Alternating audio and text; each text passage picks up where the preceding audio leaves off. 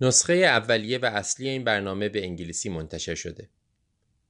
اگرچه ما تمام تلاشمون رو می‌کنیم که هرچه دقیقتر و درستتر ترجمه کنیم به علت اشتباهاتی که ممکنه توی ترجمه پیش بیاد یا به علت بعضی از برداشتهای اشتباه نمی‌تونیم صحت دقیق نسخه های غیر انگلیسی رو تضمین کنیم.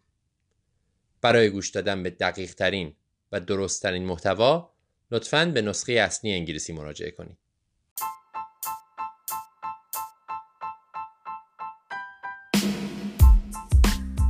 سلام. به امرپ فارسی آذر ماه 1401 خوش اومدین.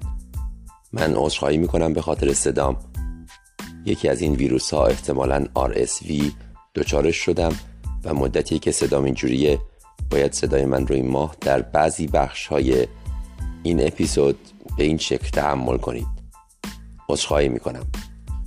این روزها کار کردن کار عادی رو انجام دادن بسیار بسیار مشکله.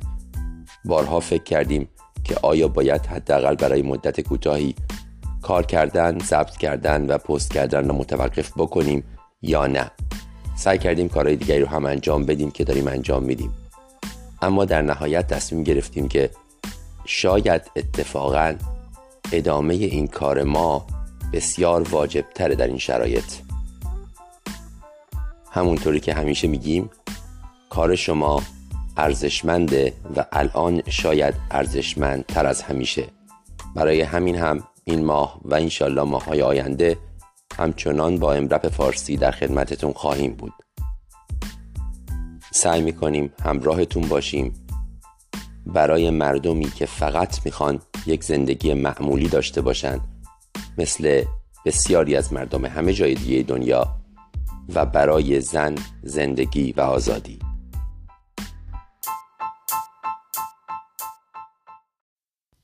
با ما در تماس باشید. می‌تونید از طریق کانال تلگرام با ما تماس بگیرید. آدرس تلگرام ما در پست پین شده کانال هست. یا می‌تونید به ما ایمیل بزنید به آدرس emipcast at gmail.com emipcast at gmail.com با هم به مباحث این ماه امرپ فارسی طب خانواده و مراقبت های اولیه آذر ماه 1401 گوش می‌کنیم. تو این قسمت دکتر ادریان سلیم و دکتر هایدی جیمز در مقدمه این ماه درباره یه مشکل بسیار شایع صحبت می‌کنند. انکل سپرین پیشخوردگی مچ پا.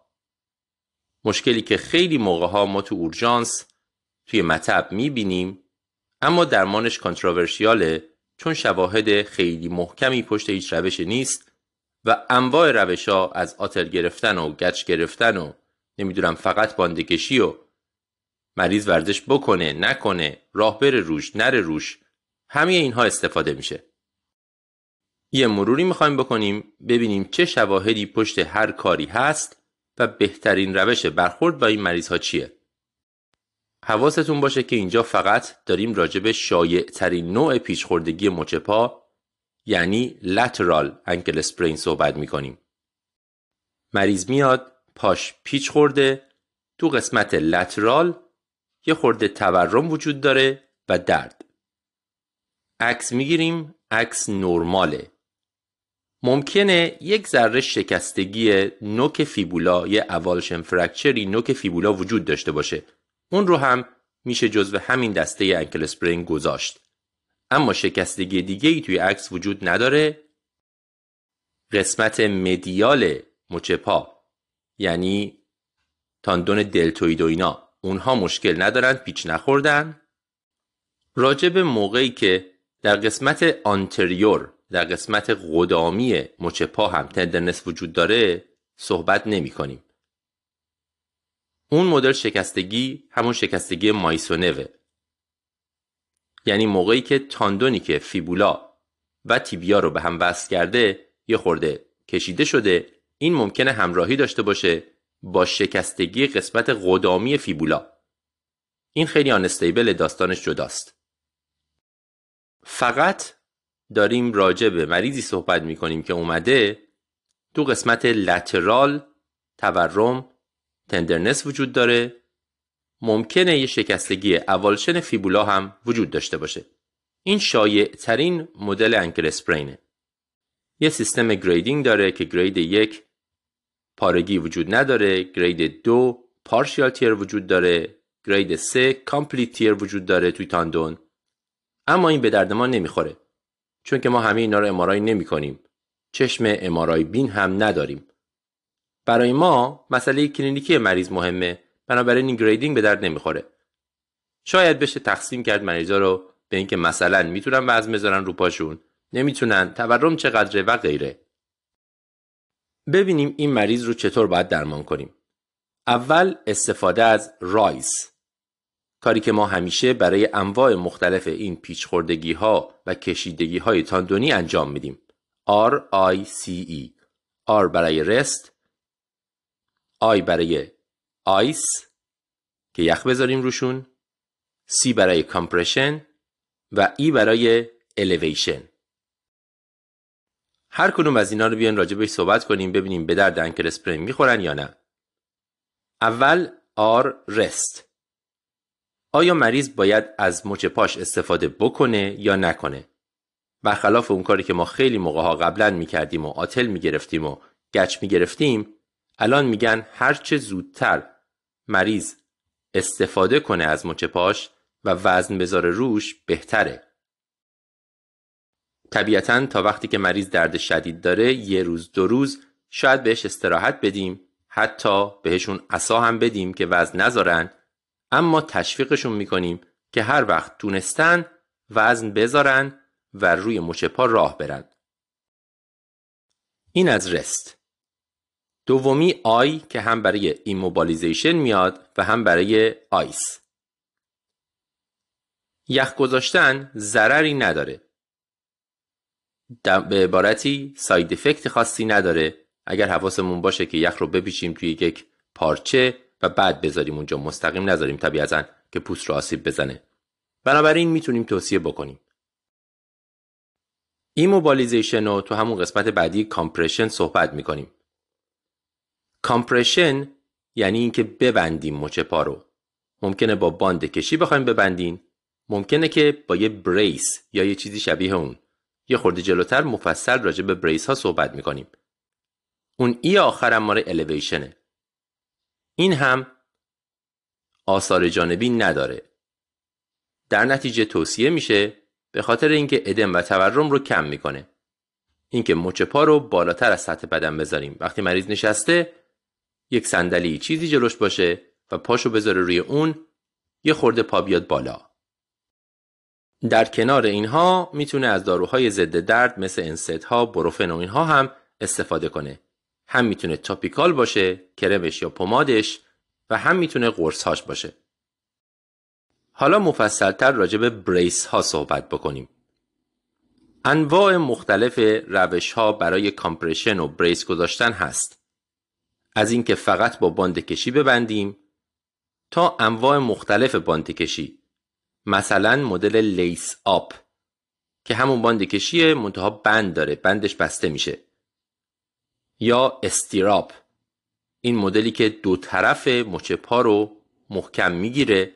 تقریبا شبیه آتلیه که دو طرف رو می‌گیره که مریض نتونه مچ پاش رو بگردونه. و یا مدل های مختلف بریسی که وجود داره تو داروخونه ها که مچ پا رو محکم نگه میدارن. بیشتر مطالعات به ما میگن که stirrup brace بهترینه چون مریض می‌تونه روش راه بره و از طرفی دو طرف مچ پا رو محکم نگه میدارن که مچ نتونه پیچ بخوره. مطالعات نشون دادن که از اینکه مجددا مچ پا کشیده بشه جلوگیری می‌کنه. وضعیت functional مریض رو هم بهتر می‌کنه. درد رو هم بهتر کنترل می‌کنه. اگه نمی‌دونین این چیه می‌تونین یه سرچ کنین. stirrup brace در واقع یک چیز محکم می‌تونه یه تیکه آتل باشه. دو طرف مچ پا یکی طرف خارجی یکی طرف داخلی قرار می‌گیره و اینو با باند کشی به همدیگه میبندیم. اینجوری کف پا می‌تونه روی زمین قرار بگیره.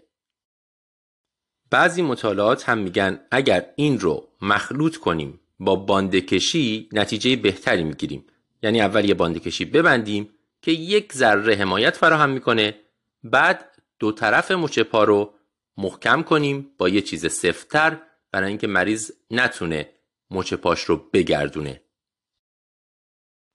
اون مدل آتلی که بند داره یعنی باندکشی که بند داره و اون مدل های تجاری واکینگ بوت این در واقع چیزایی که مثل یه کفش میمونه اونها کمتر مطالعه شدن. بعضیا میگن به درد می‌خوره بعضیا میگن به درد نمی‌خوره. بسته به شدت مشکل می‌تونید استفاده بکنید. خلاصه بخوایم بکنیم اگر به نظرتون علائم شدید نیست ملایمه فقط یک باندکشی کافیه.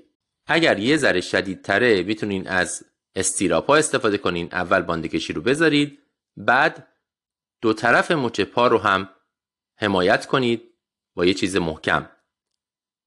و اگر خیلی شدیده می‌تونید حتی آتل ببندید و به مریض بگید مدت طولانی تری پاشو زمین نذاره. مثلا در حد 8 روز ده روز نه بیشتر از اون. در مجموع همون جوری که گفتم هر چه زودتر استفاده از مچ پا و پا رو زمین گذاشتن و راه رفتن توصیه میشه. این از آتلش. بیشتر اینها رو همونجوری که گفتم میشه با فقط باندکشی درمان کرد حد اقل مدت استراحت. اما برسیم به ورزش هایی که اینا می‌تونن بکنن. چه ورزشی بدیم؟ کی شروع کنن؟ چند بار در روز انجام بدن؟ باز هم مطالعات بسیار مختلفی وجود داره. اما در مجموع مطالعات به ما میگن که مریضی که شروع کنه به ورزش کردن به شکل سازمان یافته نه که بگیم حالا را بیفت کار معمولی خودتو انجام بده برنامه بهش بدیم که هر روز یه مدتی یه کاری بکنه این کمک می‌کنه که بهتر در واقع ترمیم بشه اون پیشخوردگی و وضعیت functional مریض بعدا بهتر باشه. اگر ورزشکاره که حتما باید یه مربی باش این کار انجام بده. اما در مردم عادی میشه بهشون برنامه ورزشی داد. کی؟ به محض اینکه مریض بتونه. یعنی به محض اینکه درد مریض اجازه بده باید این تمرین رو شروع کنه. ممکن روز دوم باشه همونجور که گفتیم اگر شدید بود ممکنه شما یه مدتی بهش استراحت بدید بعد شروع کنه. اما بسته به درد مریض هر چه زودتر باید این کار انجام بده. چقدر؟ یک مطالعه میگه سی دقیقه سه بار در هفته این کار رو انجام بده. اما فقط یه مطالعه است. شما می‌تونید روزانش هم بکنید اگر مریض تحمل می‌کنه. چه کاری انجام بدن چه ورزشی؟ یک گوگل بکنید انواع مختلف این روش ها میاد. Exercise for Ankle Sprain. معروفترینش و بهترینش شاید مال انجمن ارتوپدی آمریکاست. AAOS اگر همین رو گوگل بکنید PDF ش میاد رایگانم هست. AAOS Ankle Sprain Exercise. اگه بخوام توضیح بدم کارایی مثل این. اینکه با انگشتان پا مریض سعی کنه رو کف زمین یه چیزی بکشه یا یه چیزی بنویسه. این کار باعث میشه که مچ پا در همه جهات حرکت بکنه و این تمرین خوبیه برای اینکه اون تاندونی که آسیب دیده ترمیم بشه و سفت هم نشه. حالا دیگه می‌تونه با این در واقع انگشتان پاش با انگشت بزرگ پاش یه دایره بکشه یه نقاشی بکشه یه چیزی بنویسه. های دیگه تمرینایی هستن که بالانس رو در واقع هدف می‌گیرن که مریض روی اون پاش وایسه و خم بشه به چپ راست جلو عقب. گفتم جزئیات بیشتر رو AAOS Ankle Sprain Exercise رو سرچ کنید پیدا می‌کنید. خلاصه کنیم سریع. پیشخوردگی مچ پا شایعه. ما اینجا یه مروری کردیم و شایع ترین مدل پیشخوردگی که درمانش چطوریه؟ پیشخوردگی لترال قسمت خارجی. بدون شکستگی بدون اینکه در قسمت قدامی یا داخلی تندرنسی وجود داشته باشه. شکستگی اوالشن سر فیبولا هم قبوله جزو همین لترال حساب میشه. اما شکستگی دیگه ای نباید وجود داشته باشه. گفتیم هرچه زودتر مریض باید شروع کنه به راه رفتن اگر خیلی درد و تورم شدید بود میشه یه مدتی به مریض عصا داد دو روز سه روز یا اگه خیلی شدیده دیگه تا حد اکثر ده روز. ولی بعدش مریض باید شروع کنه به راه رفتن و وزن گذاشتن. می‌تونیم فقط با باند کشی در واقع حمایت درست کنیم برای مچ پا. اگر شدید تره می‌تونیم stirrup splint یا brace اضافه کنیم و اگر خیلی شدید تره می‌تونیم آتل ببندیم کلا. اما باز هم هرچه زودتر از شر اینا خلاص بشیم. به ویژه اونایی که اجازه حرکت و اجازه وزن گذاشتن روی پا نمیدن. از شر اونا خلاص بشیم و بذاریم مریض راه بره روی پاش بهتره. برای تمرینات گفتیم هرچه زودتر شروع می‌کنیم پیشنهاد میشه سی دقیقه سه بار در هفته و تمرینی هم که می‌تونید به مریض پیشنهاد کنید اینه که با انگشتای پاش یه چیزی بکشه یا بنویسه. این هم یه مرور کوچیک بر پیچخوردگی مچ پا. یه بحثی بکنیم درباره یک مشکل بسیار شایع. اینکه مریض ها داروهاشون رو اونجوری که باید مصرف نمی‌کنن. بحثی بین دکتر هوبارت لی و دکتر هایدی جیمز. به ویژه درباره کنترل بیماری های مزمن مثل فشار خون، مثل تیروئید که مریض باید برای تمام عمر دارو بخوره این موضوع بسیار مهمه. اول اینکه حواستون باشه اگر شما دارو نمی‌خورید احتمالا نمی‌دونید. این کار بسیار سختیه.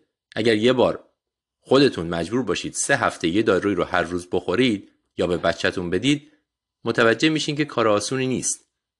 دکتر هوبارتلی خودش درباره یه خاطره میگه که توی دوران رزیدنتی یه rotation ی داشته توی کشور دیگه تو آفریقا و needlestick شده.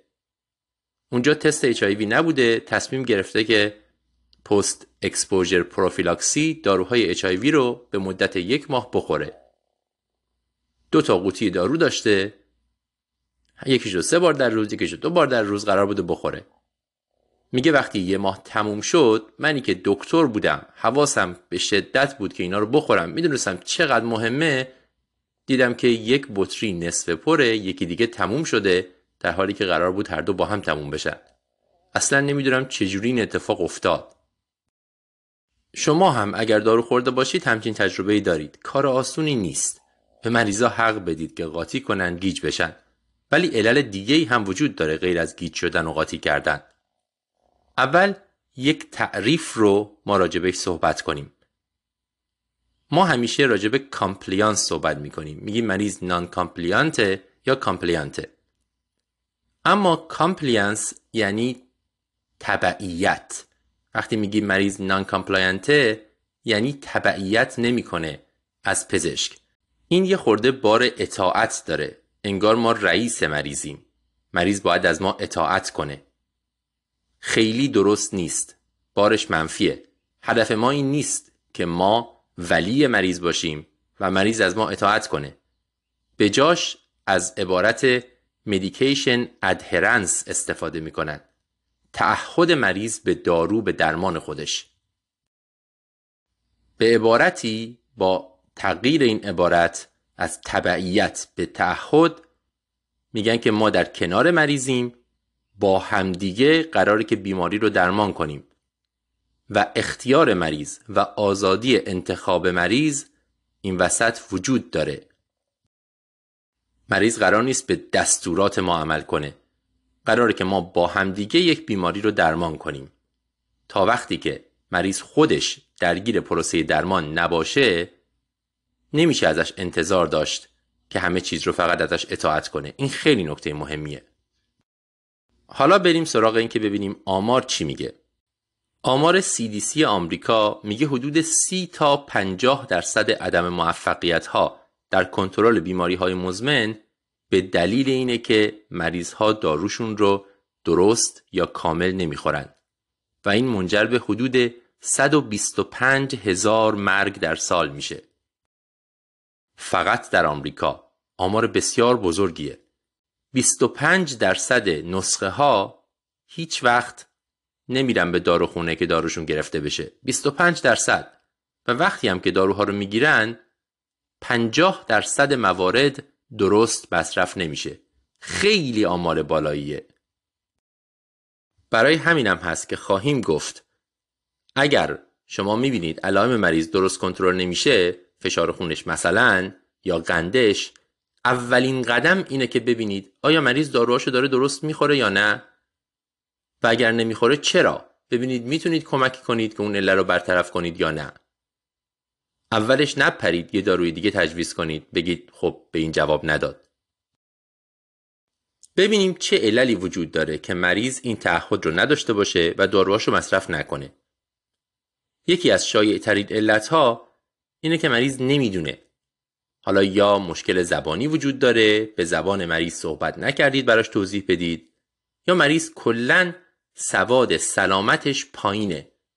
شما از عباراتی استفاده کردید که مریض متوجه نشده. مریض همونجور که گفتیم همراه شماست در درمان بیماری. باید بدون این دارو چیه؟ برای چی باید بخورتش؟ چجوری باید بخورتش؟ دقیقا. برای همینه که ما میگیم تو اورژانس تو مطب وقتی یه داروی جدید تجویز می‌کنیم برای مریض حتما باید یه وقتی بذارید راجع به دارو. عوارض جانبیش. چجوری بخورتش؟ این دارو به چه دردی می‌خوره؟ چقدر مهمه؟ همه اینها رو با مریض صحبت کنید. بارها شده که من از یه عضو خانوادم شنیدم که نگران داروهاشون هستن. پنج تا دارو در روز می‌خورن. به شدت نگرانن. کلی استرس دارن. حالا داروها چیه؟ یکیش مولتی ویتامینه یکیش اومگا 3 یکی دیگهش مثلا لیزنوپریل. این ستا رو به یک اندازه مهم می‌دونن. و کلی استرس می‌کشن که چرا من دو روز اومگا سم رو نخوردم مثلا. در مقابل ممکنه که لیزنوپریلشون رو حالا دو روزم نخورن مساوی بگیرن اهمیتش رو با همون اومگا 3 مریض باید بدونه این داروهایی که داره می‌خوره برای چیه؟ کدومش واقعا مهمه؟ علت بزرگ دوم طبیعتا اینه که مریض دستش به دارو نمی‌رسه. یا پولش رو نداره یا نمی‌تونه بره به داروخونه یا داروخونه اون دارو رو نداره. طبیعتا حل این مشکل نیازمند بسیاری مسائل دیگه است که ما خیلی هاشو درگیرش هستیم. اما تا جایی که می‌تونیم با شرایط موجود کاری که همیشه می‌کنیم باید به مریض کمک کنیم. جایگزین کنیم داروها رو. بدونیم قیمت دارویی که برای مریض داریم تجویز می‌کنیم چقدره. اگر خیلی ضروری نیست و دارو گرونه داروی ارزونتر براش تجویز کنیم. خلاصه اینکه این هم جز وظیفه ما هست. اینجوری نیست که ما نسخه بکنیم بدیم دست مریض بقیهش به عهده اونه. نه. ما باید بدونیم که مریض می‌تونه این دارو رو بگیره یا نه و جوری مریض رو هم مشارکت بدیم طبیعتا گفتگو کنیم باش اهمیت قضیه رو بگیم چقدر مهمه و بر اون اساس اگر لازم باشه دارو رو جایگزین کنیم با چیزی که مریض بهش دسترسی داشته باشه. علل دیگه ای که تو مطالعه ها هست اینه که مریض نتونه منج کنه به خاطر تعداد زیاد داروها. قاطی می‌کنه مریض. یا یادش بیره که مثلا بره داروخونه و وقتی که دارو تموم شد نسخه مجدد بگیره. اینها رو هم باید بتونیم به مریض کمک کنیم. راههایی وجود داره بهشون می‌تونیم پیشنهاد بدیم یا کس دیگه ای به مریض کمک کنه. راجع بهش حرف خواهیم زد. مطالعات نشون میدن که بعد از اینها علتهای دیگه ای که مریض ممکنه دارو رو نخوره یکیش ترس از side effect هاست. مهمه که این side effect ها رو درست به مریض توضیح بدیم و اگر مریض نگران چیز خاصیه اون رو براش قشنگ باز کنیم ازش بپرسیم و براش توضیح بدیم که مثلا چند درصد موارد ممکن اتفاق بیفته و نفع خوردن دارو در مقابل ضررش چقدره. در نهایت این رو هم باید در نظر بگیریم که خیلی از مریض ها به خاطر باورهاشون به خاطر تبلیغات دارو رو می‌ذارن کنار میرن سراغ چیزهایی که ما حداقل شواهد علمی پشتش نداریم.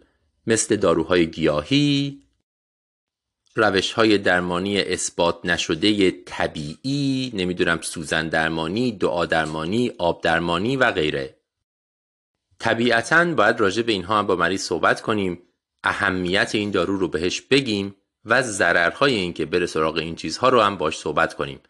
خیلی موقع ها ممکنه موفق نباشیم. شما قرار نیست باورهای مردم رو همیشه تغییر بدید.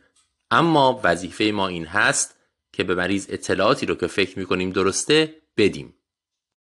تمسخر مریض و ایجاد شرمندگی هم چیزی رو حل نمی‌کنه.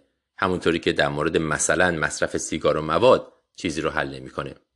خب این علت ها رو با هم مرور کردیم و گفتیم درباره هر کدومش چیکار باید بکنیم. چند تا نکته دیگر رو هم با هم دیگه بررسی بکنیم ببینیم در مجموع چجوری می‌تونیم کمک کنیم که تعهد مریض به درمانش بالا بره. اول همیشه این مد نظرمون باشه. اولین سوالی که مریض می‌کنیم وقتی بیماری خوب کنترل نمیشه یا حتی وقتی میشه توی ویزیت روتین اینه که آیا مریض داروهاشو می‌خوره یا نه صرف اینکه این داروها رو همراه باش داره یا ما قبلا نسخه کردیم کفایت نمی‌کنه. باید بپرسیم آیا مریض این دارو رو می‌خوره یا نه؟ و اگر نه بپرسیم چرا؟ همیشه باید اینو چک کنیم. قبل از اینکه بپریم یک داروی جدید برای مریض تجویز کنیم. دوم نسخه ها رو ساده تر کنیم. داروی اضافی سعی کنیم برای مریض ننویسیم. که فایده چندانی نداره یا ثابت نشده. می‌دونیم پلیفارماسی تعداد زیاد دارو خودش اصلا یه تشخیص پزشکیه. مشکلاتی مثل افتادن ایجاد می‌کنه اختلالات حافظه ایجاد می‌کنه استرس ایجاد می‌کنه و غیره. تا می‌تونیم تعداد داروهای مریض رو کم کنیم. اگر میشه چند تاشون رو با هم تبدیل به یه دارو بکنیم تجویز کنیم. اونایی که ضروری نیستن یا شواهدی پشتشون نیست اونا رو حذف کنیم یا به مریض بگیم که اینا مهم نیستن زیاد. هرچه ساده تر بهتر. دیگه کارهایی که می‌تونیم بکنیم اینه که به مریض کمک کنیم که داروهاش رو بتونه درست به موقع بخوره و برنامه ریزی کنه براشون. مثلا بهشون بگیم که داروها رو یک موقع خاص در روز هر روز بخورن. این عادت به مریض کمک می‌کنه که همیشه داروهاش رو همون موقع بخوره.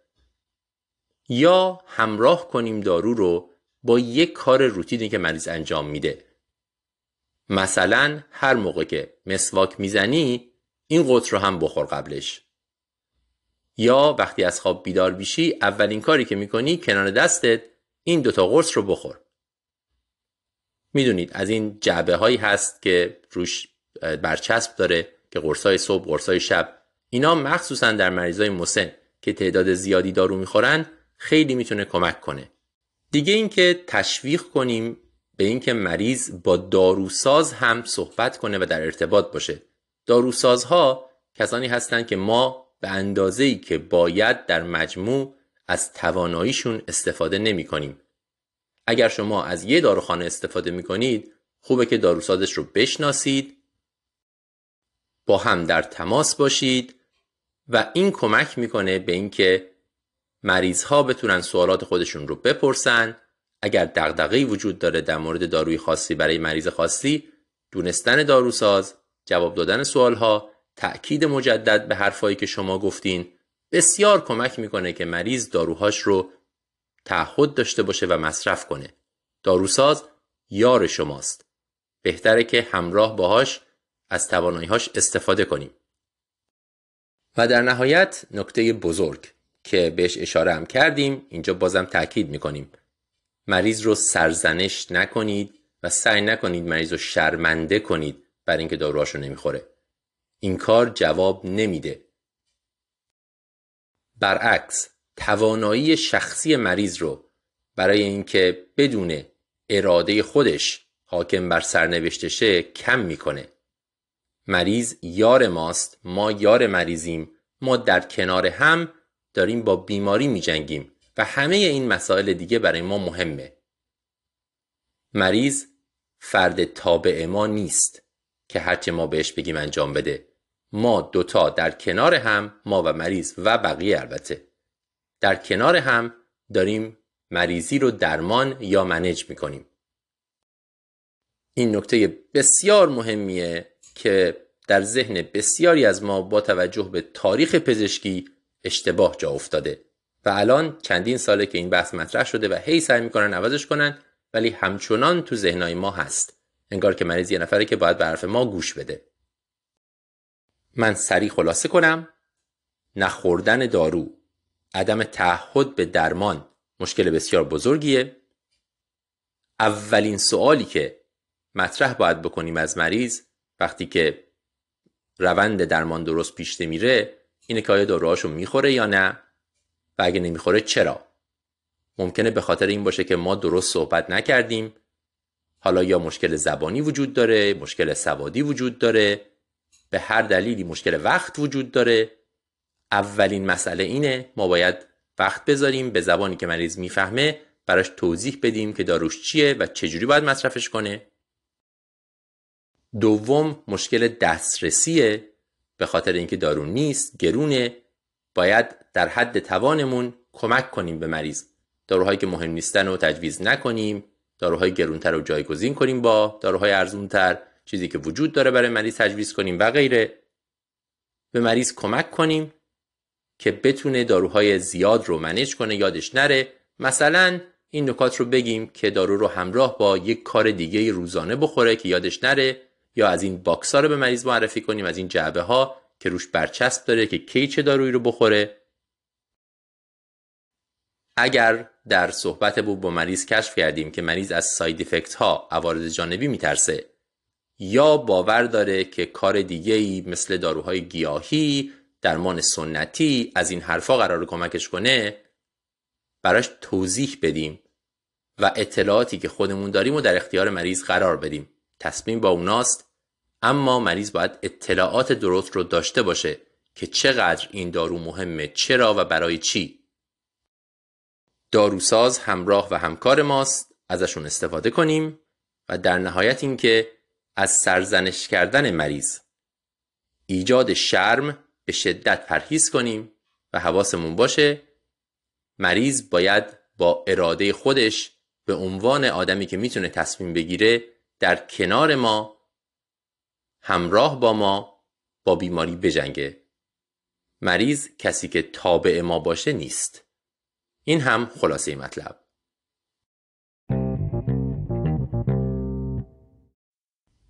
طب اورژانس در مناطق دوردست. کیس این ماه مال دکتر جولی ویس در مناطق روستایی شمال ایالت نیویورک. جایی که از نزدیکترین بیمارستان مجهز حدود سه ساعت فاصل است. بیمارستان اینا در طول روز زنان و زایمان داره، جراحی عمومی داره، بیهوشی داره، اطفال داره، اما شبها فقط یک متخصص طب اورژانس در واقع در بیمارستان حاضر هست و تمام بیمارستان رو میچرخونه. این مریض در طول روز می‌رسه. آمبولانس سنگ می‌زنه میگه یه خانوم پنجاه ساله رو دارن میارن به خاطر تنگی نفس. آمبولانس رسیده اونجا. مریض سچورشنش 60 درصد بوده. براش اکسیژن گذاشتن. براش سی پپ گذاشتن. یه خورده بالا اومده. به 80 درصد رسیده. مریض میگن فقط سابقه آسم داره. بعدش هوشیاری مریض پایین اومده. نبولایزر برای مریض شروع کردن. دگزامتازون شروع کردن.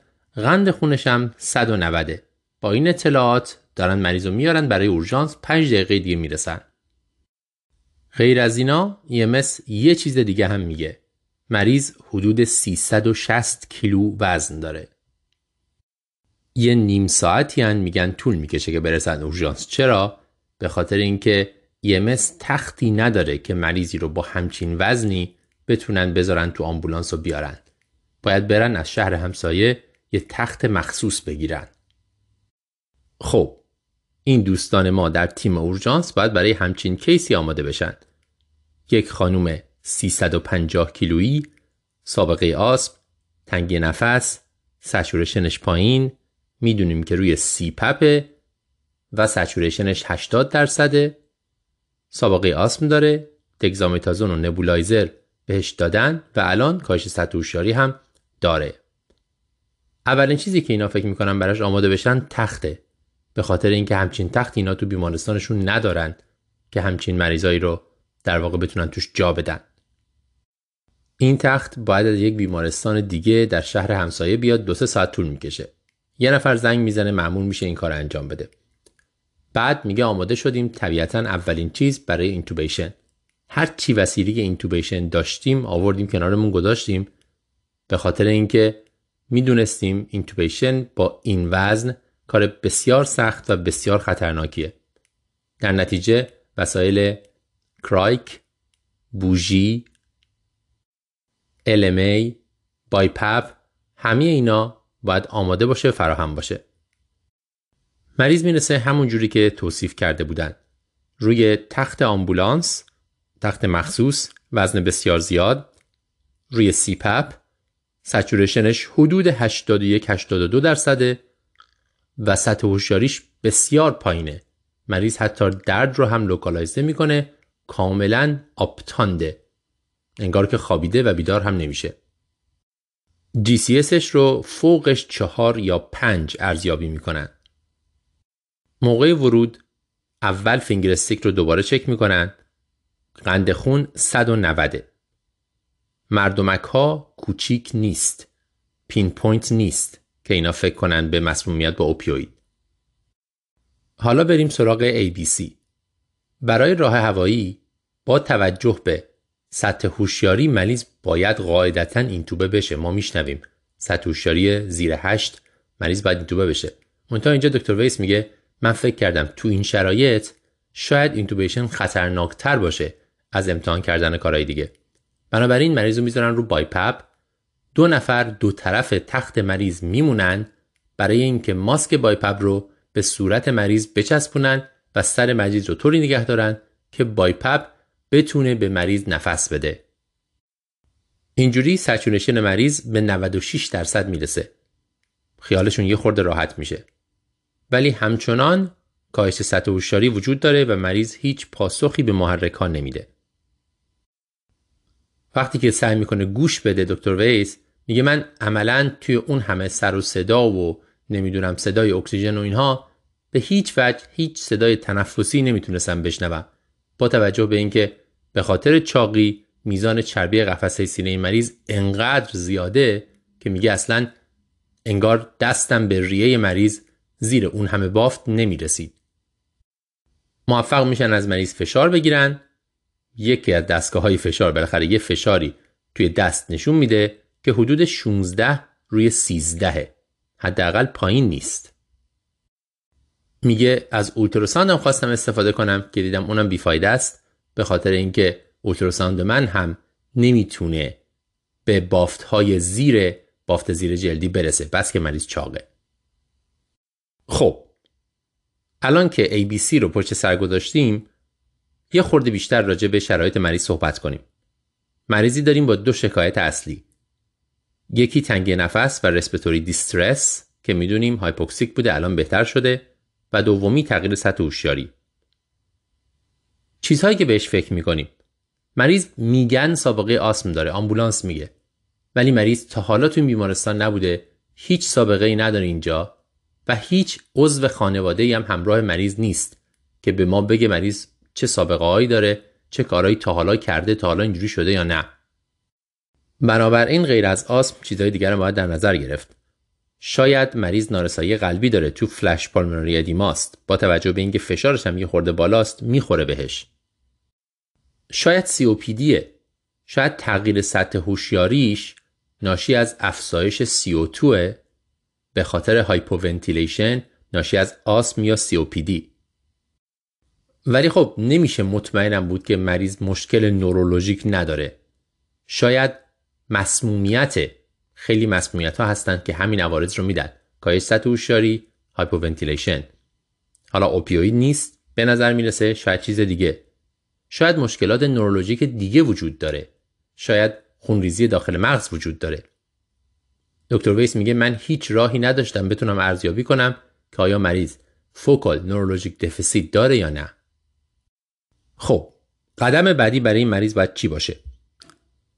اول برمیگردیم سراغ intubation درسته که ما موقتا سطح اکسیژن رو بالا آوردیم بایپپ موقت به ما کمک کرده به کمک دو نفر که دو طرف مریض وایستادن اما همچنان سطح هوشیاری مریض علیرغم اکسیژن خوب پایینه. باز هم مطابق کتاب این مریض باید اینتوبه بشه. خوشبختانه آمبولانس از مریض رگ گرفته. اینها هم موفق میشن یه رگ دیگه از بازوی دیگه مریض بگیرن. کار خیلی سختی از همچین مریضی رگ گرفتن. اما موفق میشن و یه سری آزمایش موفق میشن بفرستن. EKG از مریض می‌گیرن. که تاکیکاردی سینوسی با right bundle. بدون نشانی ایسکمی. روی همون BiPAP سالبوتامول استنشاقی رو برای درمان ادامه میدن. دگزامتازون هم که مریض گرفته آمبولانس بهش داده.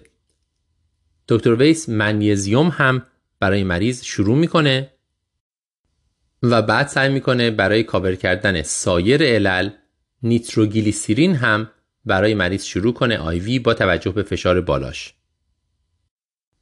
مریض وضعیتش تغییر نکرده در مدت نیم ساعت یه ساعت بعد همچنان دو نفر دو طرف تختش وایسادن تا سچورشنش 96 درصد بمونه ولی با توجه به اینکه saturation خوبه دکتر ویس میگه من احساس می‌کردم وقت داریم. عجله نکنیم بهتره. آزمایش ها میاد. یه لاکتات دو سه دهم. یه BMP تقریبا نرمال غیر از پتاسیم 6 و 3 دهم. با BUN کراتینین نرمال. وقتی ما به BUN کراتینین نرمال پتاسیم بالا می‌بینیم اول به همولیز شک می‌کنیم. که ممکنه واقعی نباشه این افزایش پتاسیم اما اینجا دکتر ویس میگه من ریسک نمی‌خواستم بکنم. EKG right bundle بود یعنی QRS عریض بود و من هیچ EKG سابقی از مریض نداشتم که بدونم این جدیده یا نه. در نتیجه کلسیوم رو گذاشتم برای مریض و اینسولین و گلوکوز رو شروع کردم. فرض رو بر این گرفتم که پتاسیم واقعا بالاست و باید درمان بشه. بعدش هم VBG میاد. VBG نشون میده مریض اسیدوز داره pH 7 و 18 صدم. با PCO2 بسیار بالا که اصلا دستگاه نمی‌تونه بهش یک عدد بده. یعنی بالاتر از اون که بشه خوندش.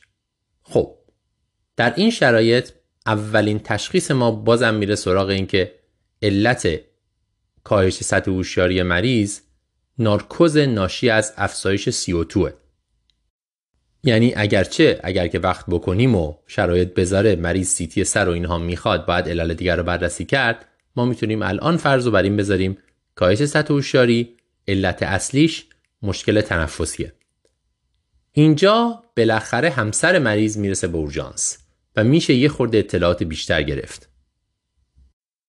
مریض سابقه آسم داره بر اساس حرفای همسرش سابقه COPD نداره سیگاری نیست. واکسن های کوویدش رو زده. مریض توی خونه در حالت عادی روی اکسیژن نیست. ولی با توجه به چاقیش نمی‌تونه مسطح بخوابه.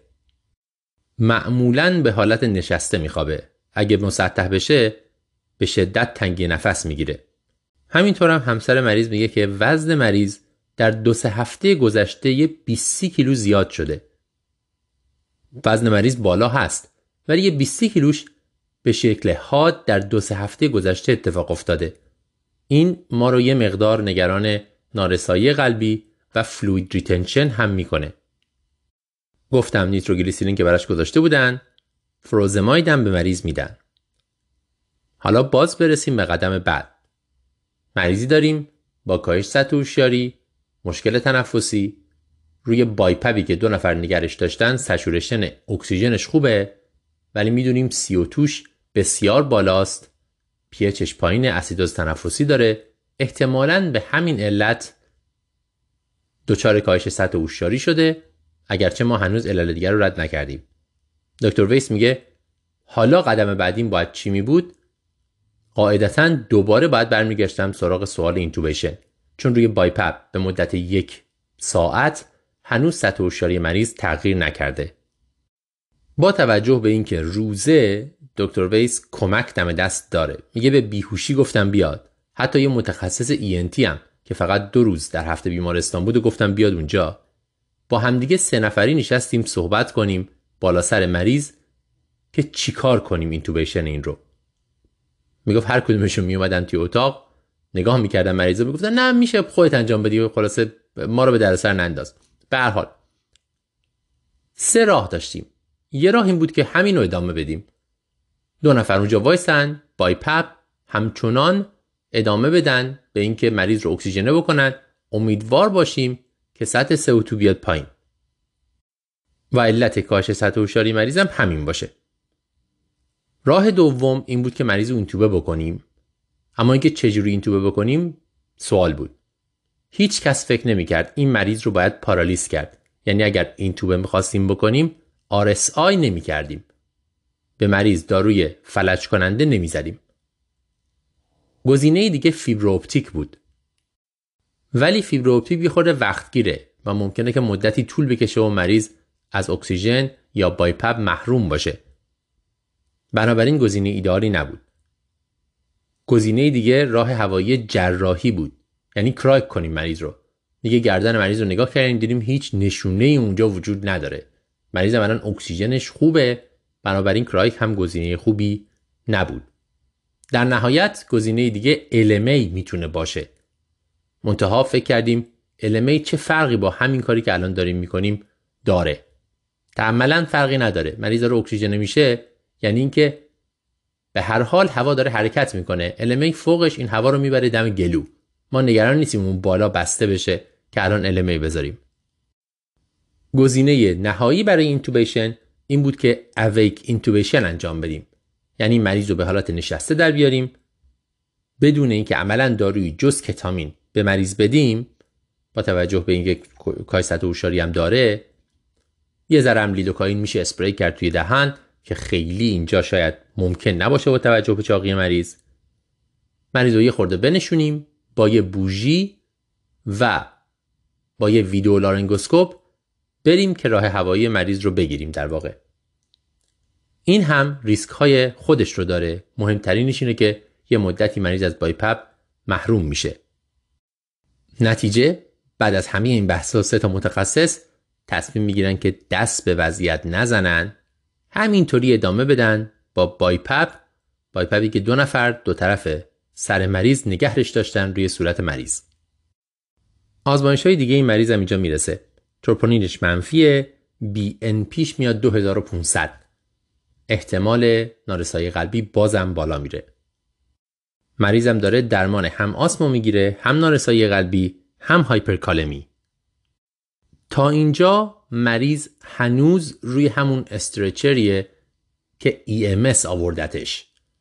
بالاخره اینجا دو سه ساعت بعد از اومدن مریض تخت مخصوص مریض از بیمارستان شهر بغلی می‌رسه. و اینا موفق میشن مریض رو ده نفری جابجا جا کنن از روی stretcher آمبولانس بذارنش روی تخت بیمارستانی. متخصص بیهوشی که اونجا حضور داره یه ABG هم مریض می‌گیره و یه A-line برای مریض می‌ذاره که فشار مریض مستقیم مونیتور بشه و بشه هم مرتب ABG از مریض گرفت. ایلان اینجا خیلی ما کمک می‌کنه چون که ما می‌تونیم CO2 مریض رو که فکر می‌کنیم علت اصلی مشکله مونیتور کنیم. این ABG نشون میده که با این بایپب دو ساعته شرایط بهتر شده نسبت به خون اول مریض. PCO2 89 و PO2 215 یعنی مریض واقعا داره خوب اکسیژن میشه.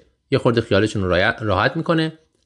PCO2 هم داره پایین میاد. دیوکسید کربن مریض داره بهتر میشه. نکته شاید مهمی که اینجا یاد بگیریم و یادمون بمونه اینه که اینا تصمیم می‌گیرن بایپب و همینجوری ادامه بدن و نپرن یه کاری انجام ندن. خیلی ها میگن هرچه تازه کارتر باشیم ما بیشتر فکر می‌کنیم حتما باید یه کاری انجام بدیم. اینکه اون گوشه وایسیم و هیچ کاری انجام ندیم جزو گزینه هامون نیست. احساس می‌کنیم این نشانه ناتوانی یا بیسوادیه. اما هرچه با تجربه تر بشیم بیشتر یاد می‌گیریم که اتفاقا خیلی جاها کار درست اینه که نگاه کنیم کاری انجام ندیم به ویژه کارهای invasive ی مثل intubation.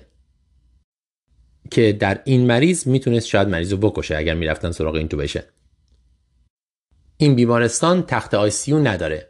بنابراین مرحله بعد اینه که مریض منتقل بشه. زنگ می‌زنن به بیمارستان شهر نزدیک پذیرش می‌گیرن تو تخت ICU برای مریض. طبیعتا ICU خاصی می‌خواد که تختی ویژه این مریض ها داشته باشه. خوشبختانه اونا داشتن. ولی میگن که ما باید تیم خودمون رو بفرستیم بیمارستان شما مریض رو بیاریم. و این کار چون تیم ما الان بیرونه کلا یه 7 ده ساعتی طول خواهد کشید. بنابراین شما باید این مدت رو مریض رو توی اورژانس خودتون همینطور نگه دارین اینا هم کار خاص جدیدی نمی کنند. همین درمان ها رو ادامه میدن. مریض رو یه خورده به حالت نشسته تر در میارن. با توجه به اینکه رو استرچر نمی شده حالا روی این تخت مخصوص مریض های چاق میشه. کم کم حال مریض در طول این 7 ده ساعت بهتر میشه. اولش یه خورده ناله می‌کنه و دست و پاشو تکون میده. بعد کم کم یه کلمه حرف می‌زنه یه چیزی میگه. سرش رو تکون میده. نیتروگلیسیرین رو قطع می‌کنن. درمان آسم ادامه داره.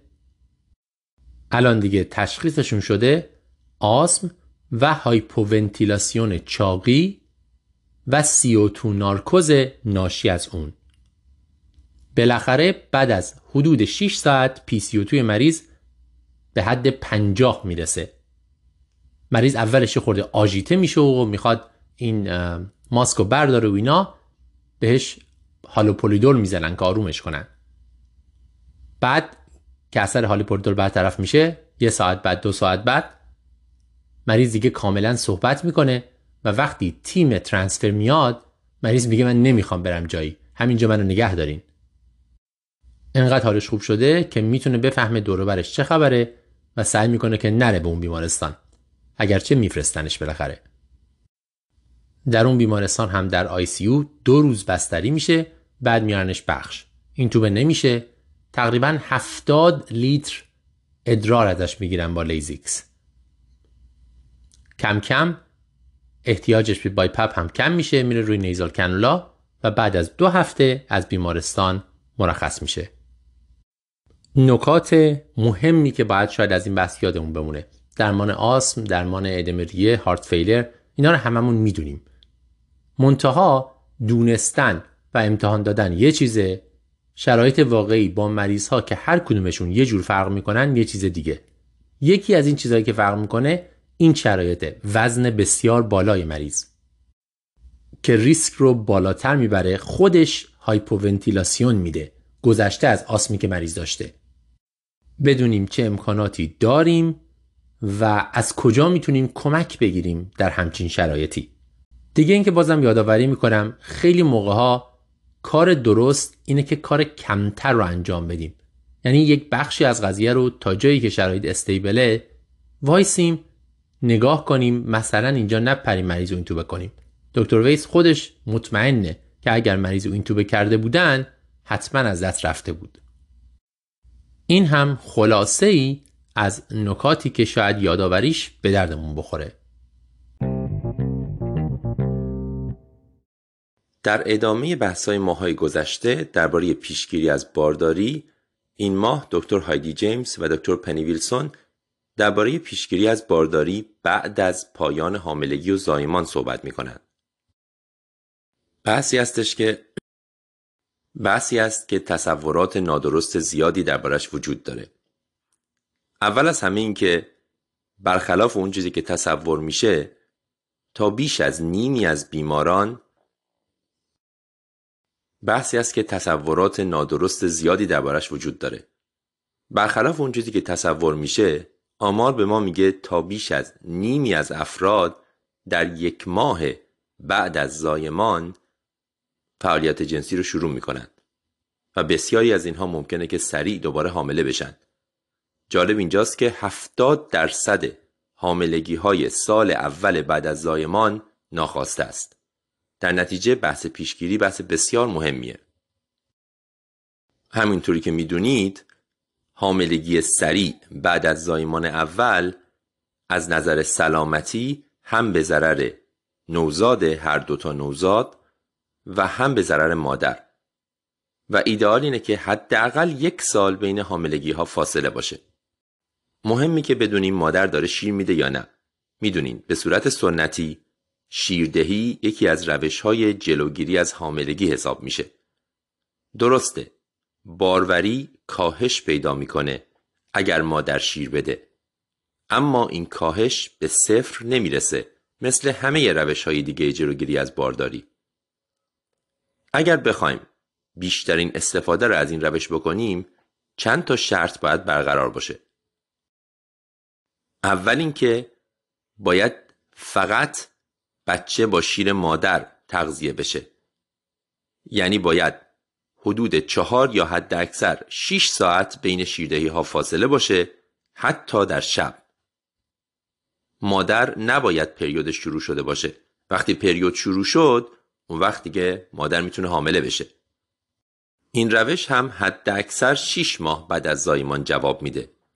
تا 6 ماه اول میشه از این روش استفاده کرد. بعدش باید یه روش دیگر رو اضافه کرد.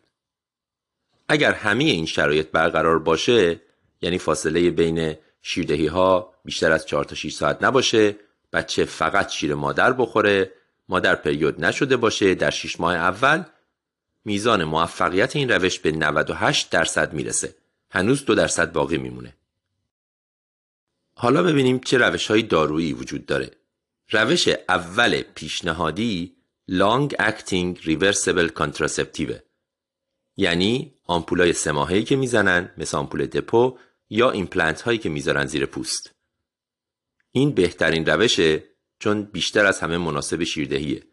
معمولا هم باید یعنی معمولا نه باید با توجه به که شیردهی داره صورت می‌گیره این ایمپلنت ها فقط پروژستین باشند استروژن نداشته باشند می‌تونه بلا فاصله بعد از زایمان انجام بشه. شیردهی رو تحت تاثیر قرار نمیدن. حتی قبل از اینکه مادر از بیمارستان مرخص بشه یعنی همون دو سه روزی که برای زایمان هست میشه این رو به مادر زد برای اینکه برای چند ماه آینده پیشگیری از بارداری انجام بشه. آیودی چی؟ آیودی رو میشه در همون موقع زایمان. یعنی به محض اینکه جفت بیرون اومد چه به روش سزارین چه به روش زایمان طبیعی. همون موقع گذاشت برای مادر برای پیشگیری از حاملگی بعدی. اما اگر فوری بذاریم در همون فاصله موقع زایمان میزان بیرون اومدن آیودی و در نتیجه عدم موفقیتش زیاده. تا حدود 25 درصد می‌رسه. بعد از هفته چهارم تا ششم این میزان پایین تر میاد. یعنی اگه چهار تا 6 هفته آیودی بیرون نیومده باشه دیگه احتمالش کمه که بیرون بیاد. CDC پیشنهادش اینه که چهار هفته صبر کنیم. اگر چهار هفته صبر کنیم بعد آیودی بذاریم میگه که فایدهش بسیار بیشتر از ضرر هاست و در نتیجه پیشنهادات کتگوری یکشه که آیودی رو چهار هفته بعد از زایمان بذاریم.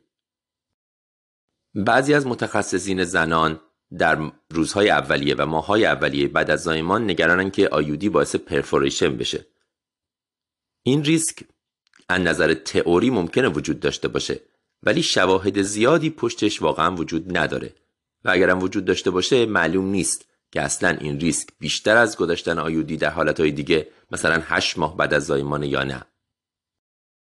بنابراین اگر بخوایم CDC رو دنبال کنیم چهار هفته بعد از زایمان میشه آیودی گذاشت ولی شواهد به ما میگن همون لحظه هم میشه گذاشت فقط ریسک اینکه بیرون بیاد بالاست. قرص چی؟ قرص ها چی قرص های ترکیبی که استروژن و پروژسترون رو با هم دارن نمی‌تونن فوری شروع بشن به خاطر اینکه روی شیردهی تأثیر می‌ذاره استروژن. در ضمن همونطوری که می‌دونین استروژن ریسک ترومبو آمبولیسم رو بالا می‌بره و مادر با توجه به حاملگی خودش در معرض ترومبو آمبولیسم هست. در نتیجه این میزان این خطر به شدت بالاتر میره. بنابراین به این دو دلیل پیشنهاد میشه که قرص های ترکیبی که استروژن دارن به تأخیر بیفتن. برای کسایی که ریسک دیگه ای از ترومبوآمبولیسم ندارن حداقل چهار هفته بعد از زایمان شروع بشن. برای کسایی که ریسکی دارن حداقل 6 هفته بعد از زایمان شروع بشن. منظورمون از بقیه ریسکا چیزایی مثل سیگار، چاقی، حتی پرکلامسی و زایمان با سزارین. طبیعتا دیابت، بیماری های قلبی هم و سابقه ترومبوآمبولیسم هم جزو اینها هست. و طبیعتا باید شیردهی مادر رو هم در نظر گرفت. اگه مادر شیر مادر داره میده بهتره که از اوسیپی استفاده نشه. این رو هم باید بیاد داشت که قرص خوردن در دوران بعد از زایمان که یه بچه کوچیکی داریم و مادر خوابش به هم ریخته برنامه زندگی روزمرش به هم ریخته و اینا کار آسونی نیست. یادشون میره خیلی آدما. نامنظم می‌خورند و در نتیجه قدرت این روش پایین میاد. به این دلیل هم روش های دیگه مثل اون تزریق یا ایمپلنت Depo shot موثرتر راحتتر و گزینه بهتری سریع خلاصه کنیم برای پیشگیری از بارداری بعد از زایمان. اگر فقط به شیردهی تکیه کنیم حد اکثر فاصله زمان شیردهی باید 4 تا 6 هفته باشه. بچه فقط شیر مادر رو بخوره. مادر پریود نشده باشه و فقط 6 ماه اولین جواب میده. اگر همه اینا برآورده بشه در 6 ماه اول 98 درصد موثر این روش. بهترین گزینه ما از نظر دارویی contraceptive های قابل برگشت طولانی اثر هستند. LARCs LARCs فقط پروژسترون دارن با یه تزریق چند ماه protection میدن یا می‌تونن ایمپلنت بذارن. این بهترین روشه. IUD هم میشه استفاده کرد. میشه بلافاصله بعد از زایمان گذاشت. منتها احتمال اینکه بیرون بیاد زیاده. CDC میگه حداقل چهار هفته صبر کنیم بذاریم. قرص های ترکیبی که استروژن توشون دارن نمیشه استفاده کرد. به خاطر دو چیز. اول اینکه شیردهی رو تحت تاثیر قرار میدن. و دوم اینکه خطر ترومبوامبولیسم رو بالا می‌برند. بر این اساس اگر مادر سابقه ترومبوامبولیسم یا ریس فاکتوری نداره چهار هفته بعد از زایمان میشه شروعشون کرد. اگر داره 6 هفته بعد از زایمان.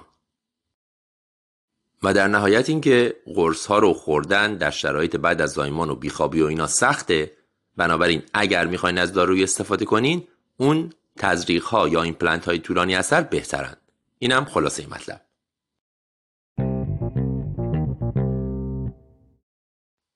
تو این قسمت دکتر شان هرسوود و دکتر هایدی جیمز درباره افسردگی صحبت می‌کنن. بیماری ناتوان کننده ای که بسیاری از مواقع متخصصین طب خانواده و پزشکای عمومی باید از پسش بر بیان مریضا رو منج کنند همیشه دسترسی به روانپزشک وجود نداره و بسیار ناتوان کننده است. می‌خوایم یه مرور کلی بکنیم بر این بیماری تشخیصش و درمانش. اول آمار. 25 درصد بزرگسالان در زندگیشون دچار افسردگی میشن. آمار بسیار بالاییه. از اون بالاتر آدمایی که بیماری مزمن دارن مثل دیابت، بیماری های قلبی، فشار خون و سرطان تا 50 درصدشون در طی دوره بیماریشون افسردگی هم می‌گیرن که اضافه میشه به مشکل قبلی. این بیماری افسردگی علت اول ناتوانی و مرگ زودتر از موقع در افراد 18 تا 44 ساله. بنابراین مشخصه که چقدر بار بیماری زیاده. در مورد بیماری های مزمن یه چرخه معیوبه.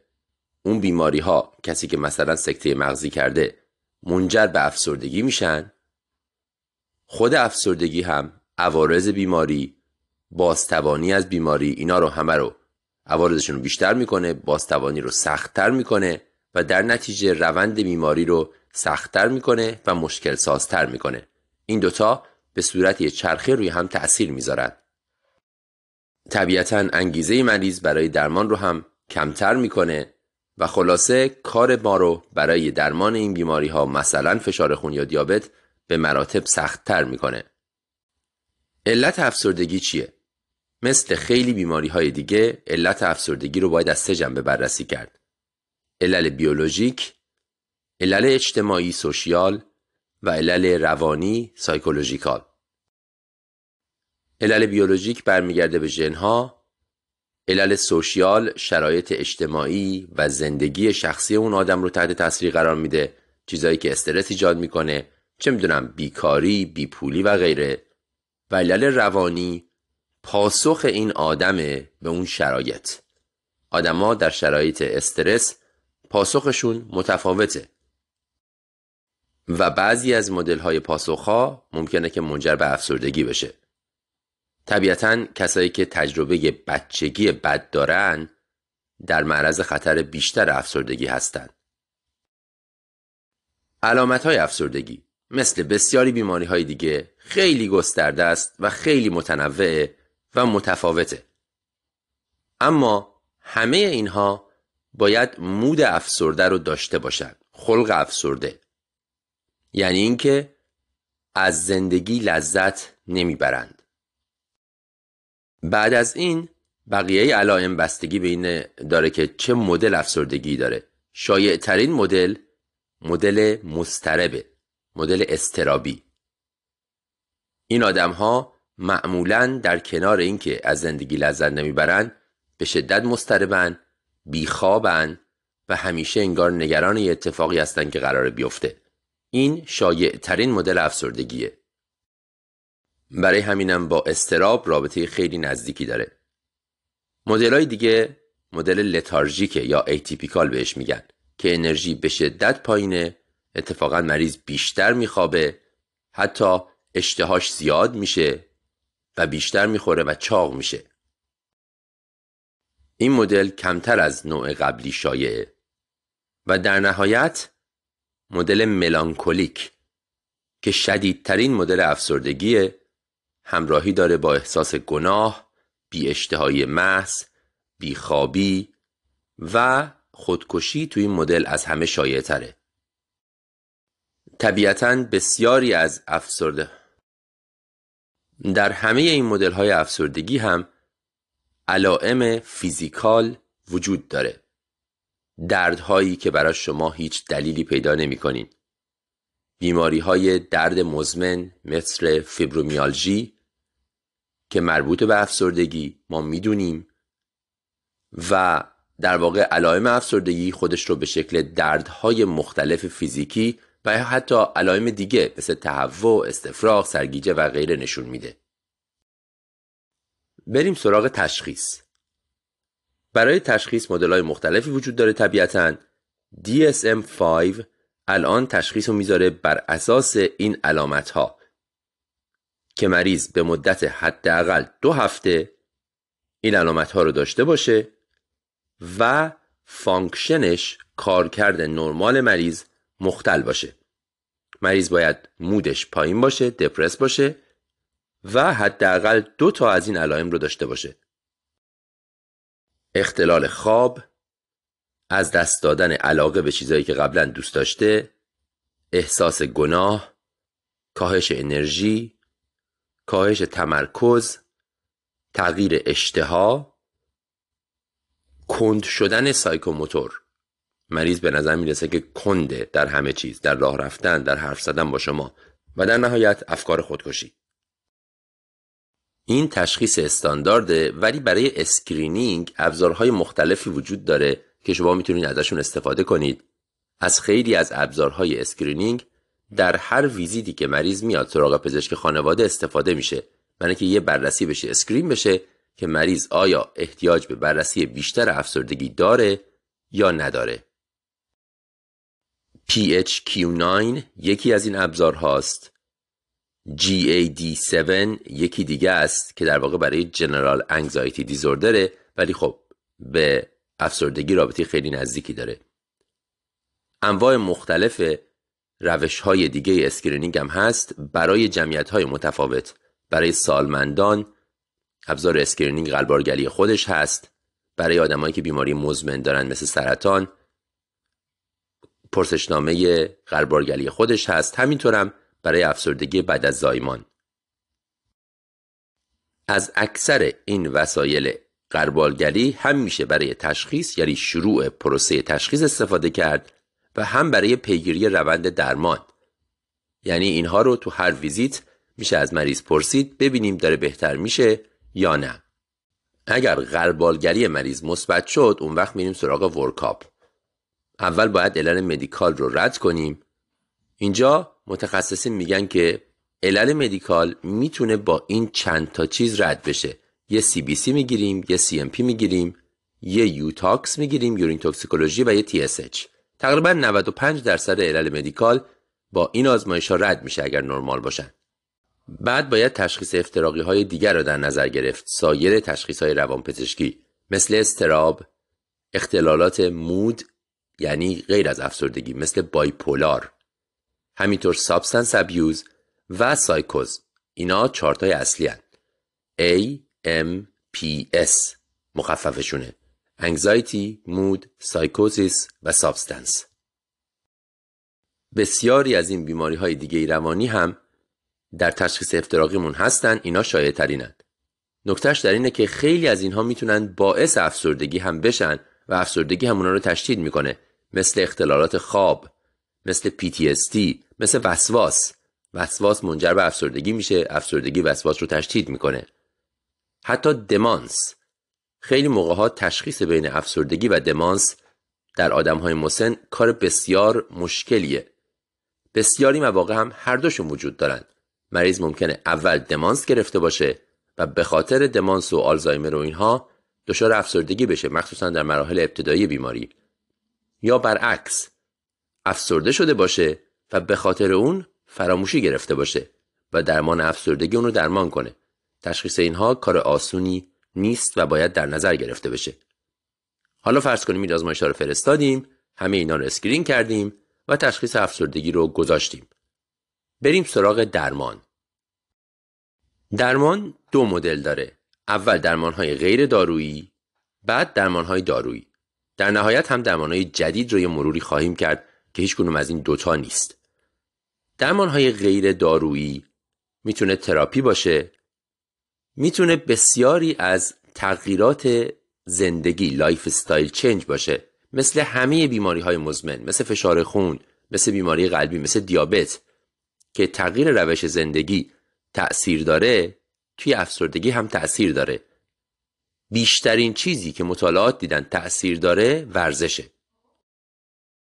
ورزش لزوما شدید قرار نیست باشه. بسته به مریض داره بسته به شرایط مریض. ورزش می‌تونه از پنج دقیقه یک بار در روز فقط دو بار یا سه بار در هفته شروع بشه تا برسه به نیم ساعت در روز هر روز. مهم اینه که برای مریض با توجه به شرایطش با توجه به خواستش یک هدف بذاریم و این هدف رو پیگیری کنیم. از هر روشی که می‌دونید برای این هدف می‌تونید استفاده کنید. از اپلیکیشنی که مریض رو تلفنش میریزه و راه رفتن مثلا پنج دقیقه در روزش رو اونجا ثبت می‌کنه. تا گذاشتن جدول هدف بندی که آقا تو در عرض یک ماه باید مثلا به این برسی که پنج دقیقه بدوی. دیده شده که یکی از موثرترین روش ها برای درمان افسردگی ورزشه. غیر از اون روش های دیگه درمانی غیر دارویی میشه به mindfulness اشاره کرد. یعنی انواع مختلف روش های مدیتیشنی که وجود داره و درمان CBT و تراپی رو هم می‌ذاریم توی همین دسته. از اینکه بخوایم بیایم بیرون می‌رسیم به داروها. انواع مختلف داروها وجود داره به مکانیسم های مختلف. ما انواع اصلی رو نام می‌بریم. اول گروه های اصلی و بعد چند تا داروی خاص که جزو هیچ گروهی قرار نمی‌گیرند. شایع ترین دارویی که برای افسردگی ها استفاده میشه داروهای SSRI هستند. Selective Serotonin Reuptake Inhibitors.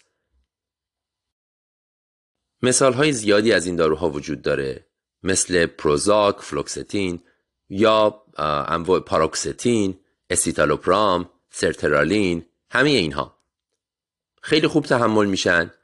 بزرگترین آرزه جانبیشون مشکل ناتوانی جنسیه که بعضی موقع ها ایجاد می‌کنن و مریضا دوست ندارند اینجا متخصصین اغلب sertraline رو ترجیح میدن به عنوان اولین گزینه. بعد از sertraline escitalopram و. به دلیل عوارض جانبی بیشتر خود citalopram و paroxetine رو جزو خط اول درمان قرار نمیدن. دسته دوم SNRI که علاوه بر ریاپتک سروتونین روی ریاپتک نورپینفرین هم اثر می‌ذاره. داروهایی مثل دولوکستین یا ونلافه دسته دوم SNR ها هستند که غیر از سروتونین باز جذب نور اپینفرین رو هم در واقع ازش ممانعت می کنند. داروهایی مثل دولوکستین یا ونلافاکسین اینها به ویژه موثرند تو آدم هایی که درد مزمن هم دارن. مثلا مریض افسرده فیبرومیالژی این دارو بیشتر براش تاثیر داره. عوارض جانبی ناتوانی جنسیشون کمتره. اما اگر این بیماری این داروها رو ناگهان قطع کنیم ویدرال میدن. مریض علامت دار میشه. بنابراین اگر قرار باشه قطع کنیم باید به تدریج قطع بشه و باید مریض قابل اطمینان باشه که یه دفعه قطعش نکنه. دسته سوم داروهایی هستن که الان دیگه کمتر استفاده می‌کنیم TCA ها ضد افسردگی های سه حلقه ای مثل آمیتریپتلین و نورتریپتلین و ایمیپیرامین اینها قبلا خیلی استفاده می‌شد.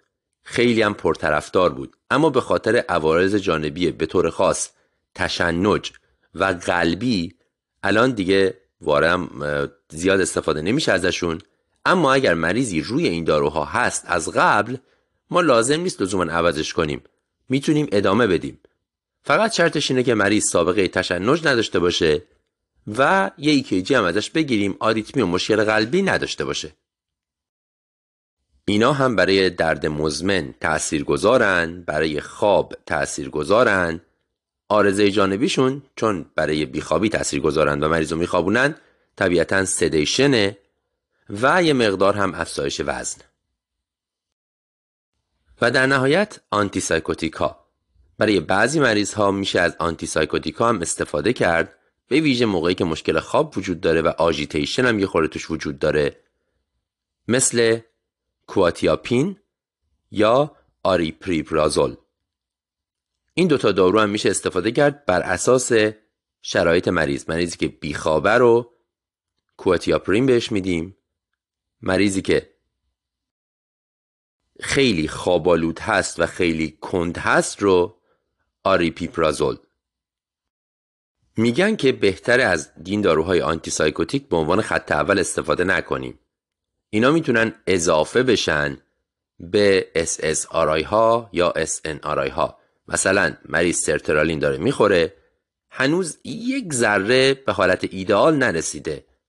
بهتر شده ولی با اون تهش و اون قدم آخری که می‌خوایم این مریض بهش برسه رو یکی از این آنتی سایکودیکا بهش اضافه می‌کنیم تا به اونجا برسیم. دسته دیگه که فقط ازشون نام می‌بریم ما و اینهیبیتورها هستند که خب عوارضشون خیلی زیاده می‌دونیم باید با نمی‌دونم پنیر و فلان و بهمان اینا نخوردشون. چون عوارض جانبی شدید و کشنده میده اینها دیگه الان واقعا استفاده ازشون نمیشه. مورد اقبال عمومی نیستن فقط به نامشون اشاره می‌کنیم. اما داروهایی که خودشون به تنهایی جزو دسته دیگه ای نیستن خودشون تنهان. مثل معروفترینش bupropion bupropion یه خورده stimulating هم هست. برای مریضی که بیشتر sedate هست میشه استفاده کرد. بیشتر از همه برای افسردگی بدون اضطراب موثره و باید مواظب باشیم که مریض سابقه تشنج نداشته باشه. معمولا bupropion رو اضافه می‌کنن به SSRI به ویژه موقعی موثره که گفتم مریض استراب نداره ولی ADHD ممکنه داشته باشه. برای ترکیب افسردگی و ADHD خیلی خوبه. تنها دارویی که بازجذب نورپینفرین و دوپامین رو جلوشو می‌گیره. تاثیر داره روی نورپینفرین و دوپامین و عوارض جانبی جنسی هم نداره. بعدی میرتازاپینه یه خورده سدیتینگه و یه خورده هم منجر به افزایش وزن میشه. بنابراین برای مریض لاغر بیخواب خوبه. لاغر بیخواب رو بهش میرتازاپین میدیم. در مقابل ورتیوکستین برعکس. این آگونیست و آنتاگونیست سروتونینه و اثر SSRI هم داره. منتها باعث میشه که مریض لاغر بشه و خوابش کم بشه. در نتیجه برای مریض چاقی که زیاد میخوابه این یکی رو استفاده می‌کنیم. خیلی مطلب شد. نمی‌دونم چقدرش یادتون بمونه. اما فرض بر اینه که شما اکثر اینها رو می‌دونید شنیدید ما فقط داریم یک مرور می‌کنیم. قبل از اینکه من خلاصه این داروها رو بگم در واقع نکته ای که باید یادتون بمونه رو بگم این مهمه که طبیعتا برای بعضی از مریض ها روش های غیر دارویی مثل therapy، CBT، meditation و به ویژه ورزش بیشتر جواب میده. برای بعضی های دیگه دارو بیشتر جواب میده. این بستگی به مریض داره. یک مریضی ممکنه بگه اصلا راه نداره من بتونم ورزش کنم. شما ممکنه لازم باشه یه داروی شروع کنین تا به یه جایی برسونین مریض رو که مریض بخواد و بتونه یک مقدار فعالیت و ورزش کنه. از دارو شروع کنید به ورزش برسید. یا برعکس یه مریضی بگه آقا من اصلا به دارو اعتقاد ندارم اصلا از دارو خوشم نمیاد اما می‌تونم سعی کنم ورزش شروع کنم. اینجا برعکس شما از ورزش شروع می‌کنید بعد که حال مریض بهتر شد شاید قبول کنه دارو رو هم اضافه بکنه شاید هم لازم نباشه. نکته جالب اینه که در سالهای اخیر به ویژه بعد از کووید ما دیدیم بسیاری از این تراپی ها می‌تونه آنلاین برگزار بشه. مطالعات زیادی هم هست کلی اطلاعات ما اضافه شده که واقعا حضوری لازم نیست مریض دیده بشه. آنلاین هم همون اندازه موثره. با در نظر گرفتن این نکته ها ما یه مرور کوتاه بخوایم بکنیم به داروها. SSRI ها گروه اول ما هستند sertraline و escitalopram منتها عوارض جنسیشون مهمه. میشه از SNRI ها استفاده کرد توی مریضایی که درد مزمن هم دارن. بعد از شروع اینها میشه بهشون antipsychotic بوپروپیون میرتازاپین رو اضافه کرد برای اینکه ما به حد اکثر هدفمون برسیم. همه اینها باید در کنار تغییرات روش زندگی باشه با همون اولویتی که گفتم. ببینیم مریض چی می‌خواد کدوم براش موثرتره از کجا شروع کنیم به کدوم یکی برسیم. در نهایت روش های جدیدتر بهشون میگن اینترونشنال سایکیاتری که خیلی هاشون تحت مطالعه هم بعضیاشون هم الان دارن استفاده میشن چیان؟ اولی ketamine. ketamine می‌دونیم infusion ش بسیار موثره اما خب infusion ketamine بیمارستان می‌خواد نمی‌دونم مونیتور می‌خواد و غیره کار سختیه. اثرات متوسطی دیده شده با ketamine intranasal اسپریش که مریض ها داخل بینی می‌زنن. سایکودلیک ها هم خیلی راجع بهشون صحبت شده همون ماجیک مشروم. الان مطالعات بسیار زیادی داره انجام میشه و خیلی پرطرفدارن و ممکنه یه روزی درمان استاندارد ما برای افسردگی باشن. اما هنوز زوده. شواهد کافی هنوز وجود نداره داره جمع بری میشه درمان بعدی که حتما باید بهش اشاره کنیم شوکه ECT ECT رو می‌دونیم امن مؤثر و در واقع gold standard ماست. برای کسی که مقاوم به درمانه خیلی خوبه که بریم سراغ ECT مشکل ECT اینه که انجامش سخته. بیهوشی می‌خواد sedation می‌خواد مونیتور می‌خواد. حداقل دو سه بار در هفته مریض باید بیاد چند ساعت بخوابه. یه جور دیالیزه. با کار مریض و سفر مریض و همه اینها در واقع در همه اینها اختلال ایجاد می‌کنه. یه خورده هم حافظه رو مختل می‌کنه short term memory loss میده. اینا مشکلشه که ما بیشتر ازش استفاده نمی کنیم به جاش یه چیزی جدید اومده. cranial magnetic stimulation بهش میشه گفت ECT جدید. به اندازه ECT قبلی به اندازه اون electroconvulsive therapy در واقع موثر نیست. اما راحتتر انجامش. به خاطر اینکه بیهوشی نمی‌خواد sedation نمی‌خواد. فقط یه technician می‌خواد با یه دستگاهش. دستگاهش هم کوچیکتره. توی هر مطبی جا میشه. بازم مریض باید چند روز در هفته بیاد برای چند هفته. ولی حداقلش اینه که اون همه وسایل نمی‌خواد. مریضم لازم نیست لزوما برای به بیمارستان بزرگ و مجهز با sedation و اینها. تو هر مطبی قابل انجامه. حافظه رو هم تغییر نمیده. راجع به transcranial magnetic stimulation احتمالا بیشتر خواهید شنید. خلاصه کنیم. افسردگی بیماری بسیار مهمیه و ما باید بتونیم منیجش کنیم تشخیصش بدیم در صورت نیاز ارجاعش بدیم و مریض رو درمانش رو پیگیری کنیم. شایع ترین نوع افسردگی مدر استرابیشه. مدر ایتیپیکا یا لتارژیکش هم هست که مریض خوابش زیاد میشه چاق میشه و همینطورم مدل ملانکولیک که احساس گناه و بیاشتهایی و اینا همراش باش هست. در همه این مدل ها اون چیزی که مهمه اینه که مریض لذت زندگیش باید از بین رفته باشه یا کم شده باشه. مریض از زندگی لذت نمی‌بره. حالا بعدش ممکنه که مسترب باشه و کم بخوابه یا آرام باشه و انرژیش کم شده باشه و زیاد بخوابه. اینا مدل های مختلفشه. علائمش رو گفتیم ولی مهمتر از علائم برای ما اون ابزارهای غلبارگلی هستند علائمش رو گفتیم ولی مهمتر از علائم برای ما اون ابزارهای غربالگلی هستند علائمش رو گفتیم ولی مهمتر از علائم برای ما دو مطب اون ابزارهای غربالگری هستند که ما در واقع تصمیم می‌گیریم بر اساس اونها که آیا مریض احتیاج به پروسه تشخیصی داره یا نه مثل PHQ-9 یا GAD-7 گفتیم برای تشخیص یه سری آزمایش میفرستیم و تشخیص های دیگه روان پزشکی رو هم در نظر می‌گیریم چون خیلی از اونها باعث افسردگی میشن و افسردگی همون رو تشدید می‌کنه. برای درمان به درمان های غیر دارویی و دارویی اشاره کردیم. گفتیم بسته به مریض داره. شما هر مریضی رو یه جور باید درمان کنیم بر اساس اون چیزی که مریض می‌خواد. مریض باید مشارکت داده بشه در روند درمان و تصمیم گیریش. خیلیا درمان رو بهتر از تغییر روش زندگی شروع کرد. برای خیلی های دیگه درمان رو باید از دارو شروع کرد.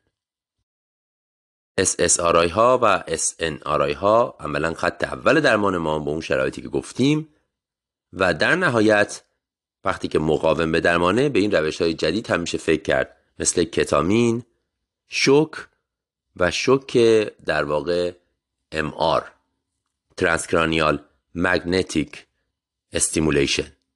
این هم خلاصه مطلب.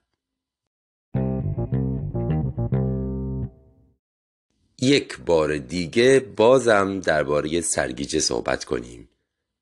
مشکلی که وقتی آدم می‌بینه مریض به خاطرش اومده ترجیح میده بره یه مریض دیگه ببینه. بس که پیچیده است و خیلی موقعا نامفهومه که معنای سرگیجه چیه.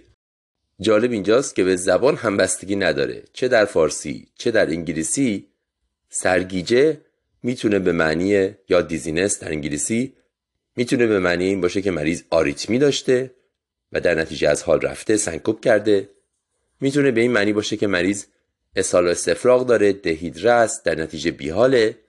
می‌تونه به این معنی باشه که مریض سکته مغزی کرده و در نتیجه ورتیگو داره. همه اینها سرگیجه خونده میشه و مریض میاد و ما باید افتراق بدیم که کدومی که این اتفاقات افتاده و اصلا کار آسونی نیست. کلاسیکش اینه که ما از مریض بپرسیم و در بیاریم. کتابای ما نوشتن که آقا منظور از سرگیجه اینه که اتاق دور سرت میچرخه یا مثلا چشات سیاهی رفته سرت سبک شده کدومش؟ اما مطالعات به ما نشون میدن که این سوال چندان کمکی نمی‌کنه. به خاطر اینکه مریضا نمی‌دونن واقعا کدومشون و از طرفی از همون مریض به فاصله ده دقیقه اگر بپرسین بسته به اینکه چجوری بپرسین دو تا جواب مختلف بهتون میده. بار اول ازش می‌پرسین بهتون میگه که آره چشام سیاهی رفت داشتم از حال می‌رفتم. ده دقیقه بعد بپرسین بهتون میگه که اتاق داشت دور سرم میچرخید. همه ما این تجربه رو داریم که اومدیم از مریض یه سوالی پرسیدیم در مورد به ویژه همچین مشکلاتی مثل سرگیجه مریضی جوابی به ما داده. رفتیم به استادمون پرزنت کردیم. استاد اومده باش صحبت کرده. اون وقت مریضی جواب دیگه داده و استاد یه جوری به ما نگاه می‌کنه که انگار ما بلد نیستیم کارمون رو. خوشحال باشید که این مختص به شما نیست. همه جای دنیا این مشکل وجود داره. اما تو این قسمت می‌خوایم یه روش جدید رو با هم صحبت کنیم. روشی که استاندارد به اصطلاح نیست و روش سنتی ما در برخورد با مریضی که با شکایت سرگیجه میاد نیست. از روی تکسبوک طب اورژانس امرب یا کورپندیوم می‌خوایم تقسیم بندی متفاوتی رو راجع به اینکه سرگیجه رو چجوری تقسیم بندی کنیم و دنبال علتش بگردیم می‌خوایم اون رو معرفی کنیم. برای این اساس سرگیجه رو ما به سه دسته تقسیم می‌کنیم و حالا هر کدوم از اینها رو مفصلتر راجع به صحبت می‌کنیم. Triggered Episodic Vestibular Syndrome TEVS سندروم وستیپولار اپیزودیک با تریگر. این یه مدل. مدل دوم اسپونتینیوس اپیزودیک وستیبولار سیندروم یعنی سندروم وستیبولار اپیزودیک خود به خودی بدون تریگر و مدل سوم اکیوت وستیبولار سیندروم. سندروم وستیبولار هاد حالا ببینیم هر کدوم از اینا چی هن و اون وقت مریضا رو بر اساس شکایتشون چره حالشون می‌ذاریم تو یکی از این سه دسته که ورکاپ رو راحت تر کنیم. TEVS Triggered Episodic Vestibular Syndrome. مریضی که سرگیجش میاد و میره. به ویژه با حرکت. یعنی مریض میگه من دراز کشیدم مشکلی ندارم. به محض اینکه پا میشم سرم گیج میره به مدت مثلا چند ثانیه یا یه دقیقه و بعد آروم میشه. یا وقتی سرم رو میگردونم سرم گیج میره و بعد از یه مدتی آروم میشه. این میشه Triggered Episodic Vestibular Syndrome. اول اینو بگم که این تقسیم بندی لزوما ما رو به تشخیص نمیرسونه. فقط میگه احتمال کدوم بیشتره بعد باید معاینه رو انجام بدیم و نمی‌دونم شرح حال بقیه و بقیه داستان اینا رو بپرسیم. اما احتمال یکی از تشخیص ها رو بالا می‌بره ما رو توی یه مسیر قرار میده. حالا این تریگرد اپیزودیک وستیبولار سیندروم احتمال ورتیگوی محیطی رو بالاتر می‌بره. شایع ترینش BPPV اپیزودیک یعنی میاد و میره. تریگرده یعنی با حرکت سر ایجاد میشه. شایع ترین علت همچین شکایتی این مدل یک مشکل وستیبولار محیطیه. ممکنه نوروپاتی باشه ممکنه بی پی پی وی باشه ممکنه منگر باشه و غیره. این یک. مدل دوم اکیوت وستیبولار سیندرومه که همون سرگیجه هست ولی ثابته. یعنی مریض میگه یک لحظه این اتفاق افتاد و من همچنان سرم گیج میره و نمی‌تونم راه برم. اپیزودیک نیست. شروع شده یه موقعی و همچنان باقیه. مریض چشاشو بسته مستقیم به روبروش خیره شده. ممکنه تهوع استفراغ داشته باشه یا نداشته باشه. اما ثابته. اینو بهش میگن اکیوت وستیبولار سیندروم این می‌تونه به علت مرکزی باشه یعنی سکته مغزی و اینها. می‌تونه محیطی باشه. مثل وستیبولیت یا لابیرنتیت. ولی در مجموع این بیشتر ما رو نگران می‌کنه نسبت به اون مدل اینترمیتند اپیزودیک تریگرد. اینا دو سر تیفن یکیش با حرکت ایجاد شده و از بین میره در عرض چند دقیقه. دومی یه موقع ایجاد شده و همچنان ثابته. بین این دوتا چی می‌ذاریم؟ اسپونتینیوس اپیزودیک وستیبولار سیندروم. یعنی بازم اپیزودیک بوده برطرف شده یا برطرف میشه مرتب اما با تغییر وضعیت با چرخش ایجاد نمیشه. این اون مریضیه که به شما میگه. من داشتم مثلا خرید می‌کردم توی سوپرمارکت یه دفعه احساس کردم که سرم داره گیج میره. تعریق کردم تهوع پیدا کردم نشستم سرمو تکیه دادم. یه چند دقیقه گذشت و علائم برطرف شد. الان خوبم. این ممکنه واکنش وازوواگال باشه ممکنه آریتمی باشه ممکنه مریض تهوع استفراغ داشته باشه و دهیدره باشه ممکن هم هست تی باشه. اما این ما رو هدایت می‌کنه به طرف اینکه دنبال وستیبول و دنبال سیستم تعادل لزوما نگردیم. این احتمالا به این دلیله که خونی که به مغز می‌رسیده کم شده. حالا یا فشار مریض به هر دلیلی افتاده یا ریتمی یا چیزی بوده. این همون چیزیه که اگر ادامه پیدا کنه شدیدش مریض سنکوب می‌کنه. تو این مریض میشه علائم ارتوستاتیک رو هم چک کرد. حواستون باشه که نمیگم علائم حیاتی ارتوستاتیک. میگم علائم ارتوستاتیک. چون مطالعات میگن که علائم حیاتی ارتوستاتیک چندان فایده ای نداره. به خاطر اینکه فالس پازیتیو و فالس نگاتیوش خیلی زیاده و ما رو گمراه می‌کنه انجام دادنش هم سخته. اینکه مریض رو دراز بکشیم بعد بنشونیم بعد سرپا وایسیم و ازش علائم حیاتی بگیریم فایده ای نداره. شما صرفا علائم مریض رو چک می‌کنید. مریض دراز می‌کشه علائم نداره بعد میگین حالا پاشو را برو. ببینید سرش کیش میره یا نه. بر اساس این حرفایی که زدیم ما باید قصه مریض رو دقیقا گوش بدیم که چه اتفاقی افتاده.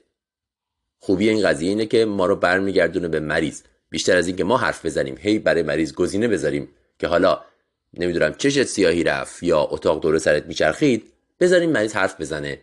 براتون تعریف کنه که دقیقا چه اتفاقی افتاد یا چه اتفاقی براش داره میفته و اون وقت بر اساس حرفایی که مریض زده شما مریض رو می‌ذارین توی یکی از این سه گروه. تریگرد اپیزودیک وستیبولار سیندروم اون طرف طیف acute vestibular syndrome یا اون وسط spontaneous خود به خودی episodic vestibular syndrome اگه سندروم vestibular episodic با trigger باشه احتمالا میرید سراغ چیزهایی مثل BPPV مشکلات vestibular محیطی. اگر acute vestibular syndrome باشه نگران vertigo ی central میشین و اون وسطی spontaneous episodic vestibular syndrome اونجا در کنار vertigo بیشتر تمرکز می‌کنید روی علل سنکوپ. قصه مریض بسیار بسیار مهمه و بر اساس قصه شما رو مریض رو می‌ذارید جزء یکی از این سه دسته. مریضی که میاد میگه ازم خون گرفتم از حال رفتن میشه دسته اپیزودیک اسپونتینیوس به خاطر اینکه با تغییر وضعیت نبوده. مثلا به عنوان مثال. این هم یه روش جدید از تقسیم بندی سرگیجه و اینکه چجوری مریض رو ورکاپ بکنید و چجوری دسته بندی کنید و دنبال علت سرگیجه بگردید. اولویتتون در هر کدوم از این قصه ها برای تشخیص فرق می‌کنه.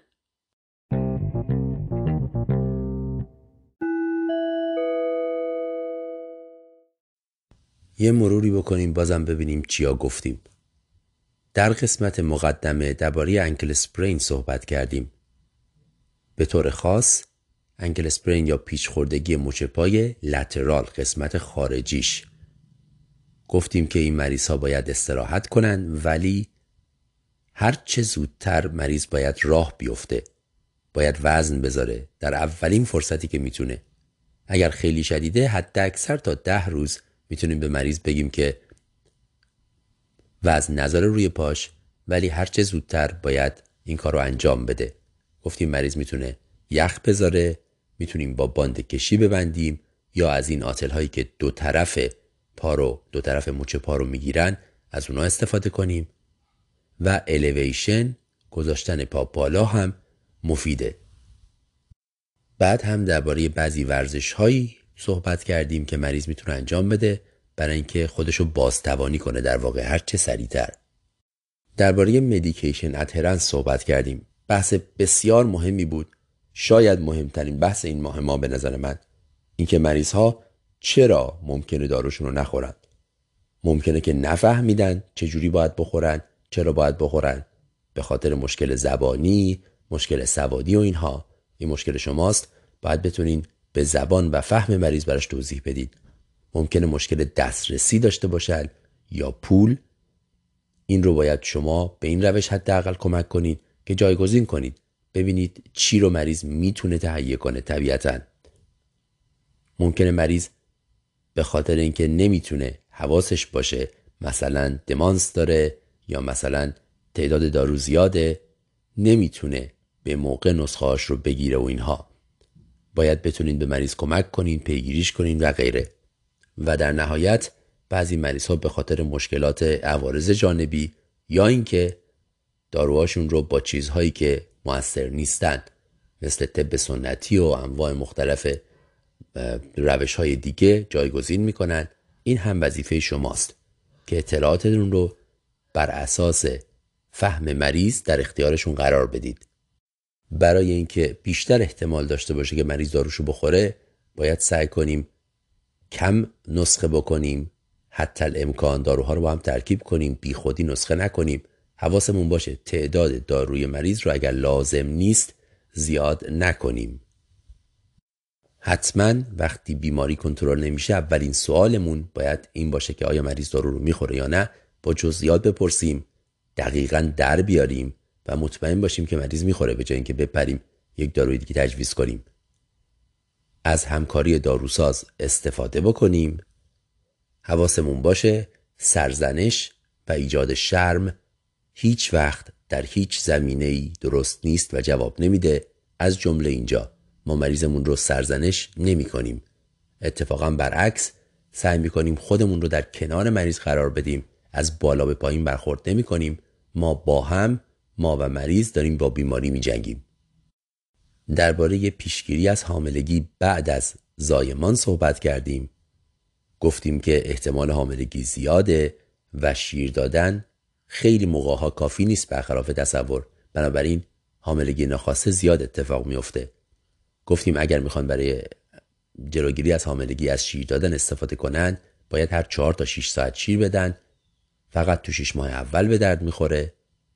و مریض نباید مریض که حالا مادر نباید پریود شده باشه. اگر شده باشه دیگه این روش جواب نمیده و احتمال حاملگی هست.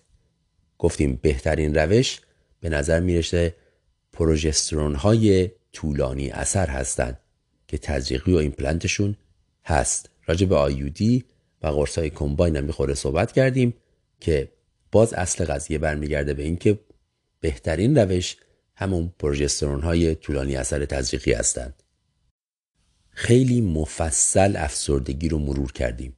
گفتیم چرا مهمه علائمش چیه؟ برای خود من جالب بود که مثلا شایع ترین نوع افسردگی افسردگی استرابیه نه اون مدل که مریض آرومه و حرف نمی‌زنه و اسلو داون شده.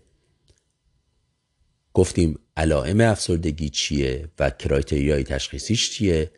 و از چه ابزار قربالگری میشه استفاده کرد برای اینکه ما تشخیص رو شروع کنیم. بعد مفصل داروهای موثر رو صحبت کردیم که چجوری درمانش کنیم که مهمترینش SSRI ها و SNRI ها بودن. همینطور راجب بوپروپیون و میرتازاپین هم صحبت کردیم کنارشون. در کنار روش دارویی یا به موازات روش دارویی درباره روش های غیر دارویی هم صحبت کردیم. به ویژه ورزش تراپی و اینها. و گفتیم بستگی به مریضتون داره که از کدوم شروع کنید یا اصلا فقط رو همون بمونید یا اینکه اون یکی روش رو اضافه کنید. مثلا از دارو شروع کنید بعد ورزش رو اضافه کنید یا از ورزش شروع کنید بعد دارو رو اضافه کنید یا اصلا افسردگی رو فقط با ورزش درمان کنید. یه نکته که من اونجا یادم رفت بگم این بود که اون criteria یی تشخیصی که گفتیم نه تا علامت برای دو هفته. اگر که این علامت ها وجود نداشته باشه بر اساس DSM-4 مریض افسرده نیست clinically و function مختل نشده باشه مریض صرفا غمگینه. غمگینی افسردگی نیست. حواسمون باشه. و در نهایت یک روش جدید تقسیم بندی سرگیجه رو بررسی کردیم. گفتیم سرگیجه اپیزودی که با تغییر وضعیت سر یه مدل که احتمالا ما رو می‌بره سراغ انواع مختلف سرگیجه ورتیگوی محیطی اکیوت وستیبولار سیندروم یعنی سرگیجه که شروع شده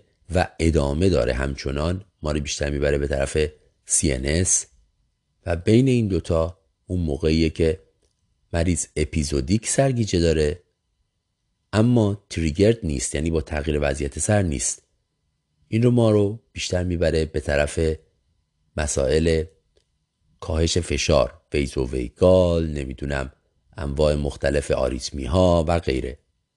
حواسمون باشه که مهم قصه مریضه. قصه مریض به ما میگه که تو کدوم یکی از این دستا طبقه بندیش کنیم. به جای اینکه از مریض بپرسیم. شما میگی سرگیجه یعنی اتاق دور سرت میچرخه. یا چشات سیاهی میره. به جاش به مریض بگیم آقا سرگیجه گرفتی. برام تعریف کن کجا بودی؟ چیکار می‌کردی؟ چی شد؟ و بر این اساس ورکاپمون رو انجام بدیم. بذاریم مریض خودش تعریف کنه حرف بزنه. این هم خلاصه مطالب این ماه. به امید اینکه به دردتون بخوره فراموش نکنید کاری که شما می‌کنید بسیار بسیار ارزشمنده. تا ماه آینده.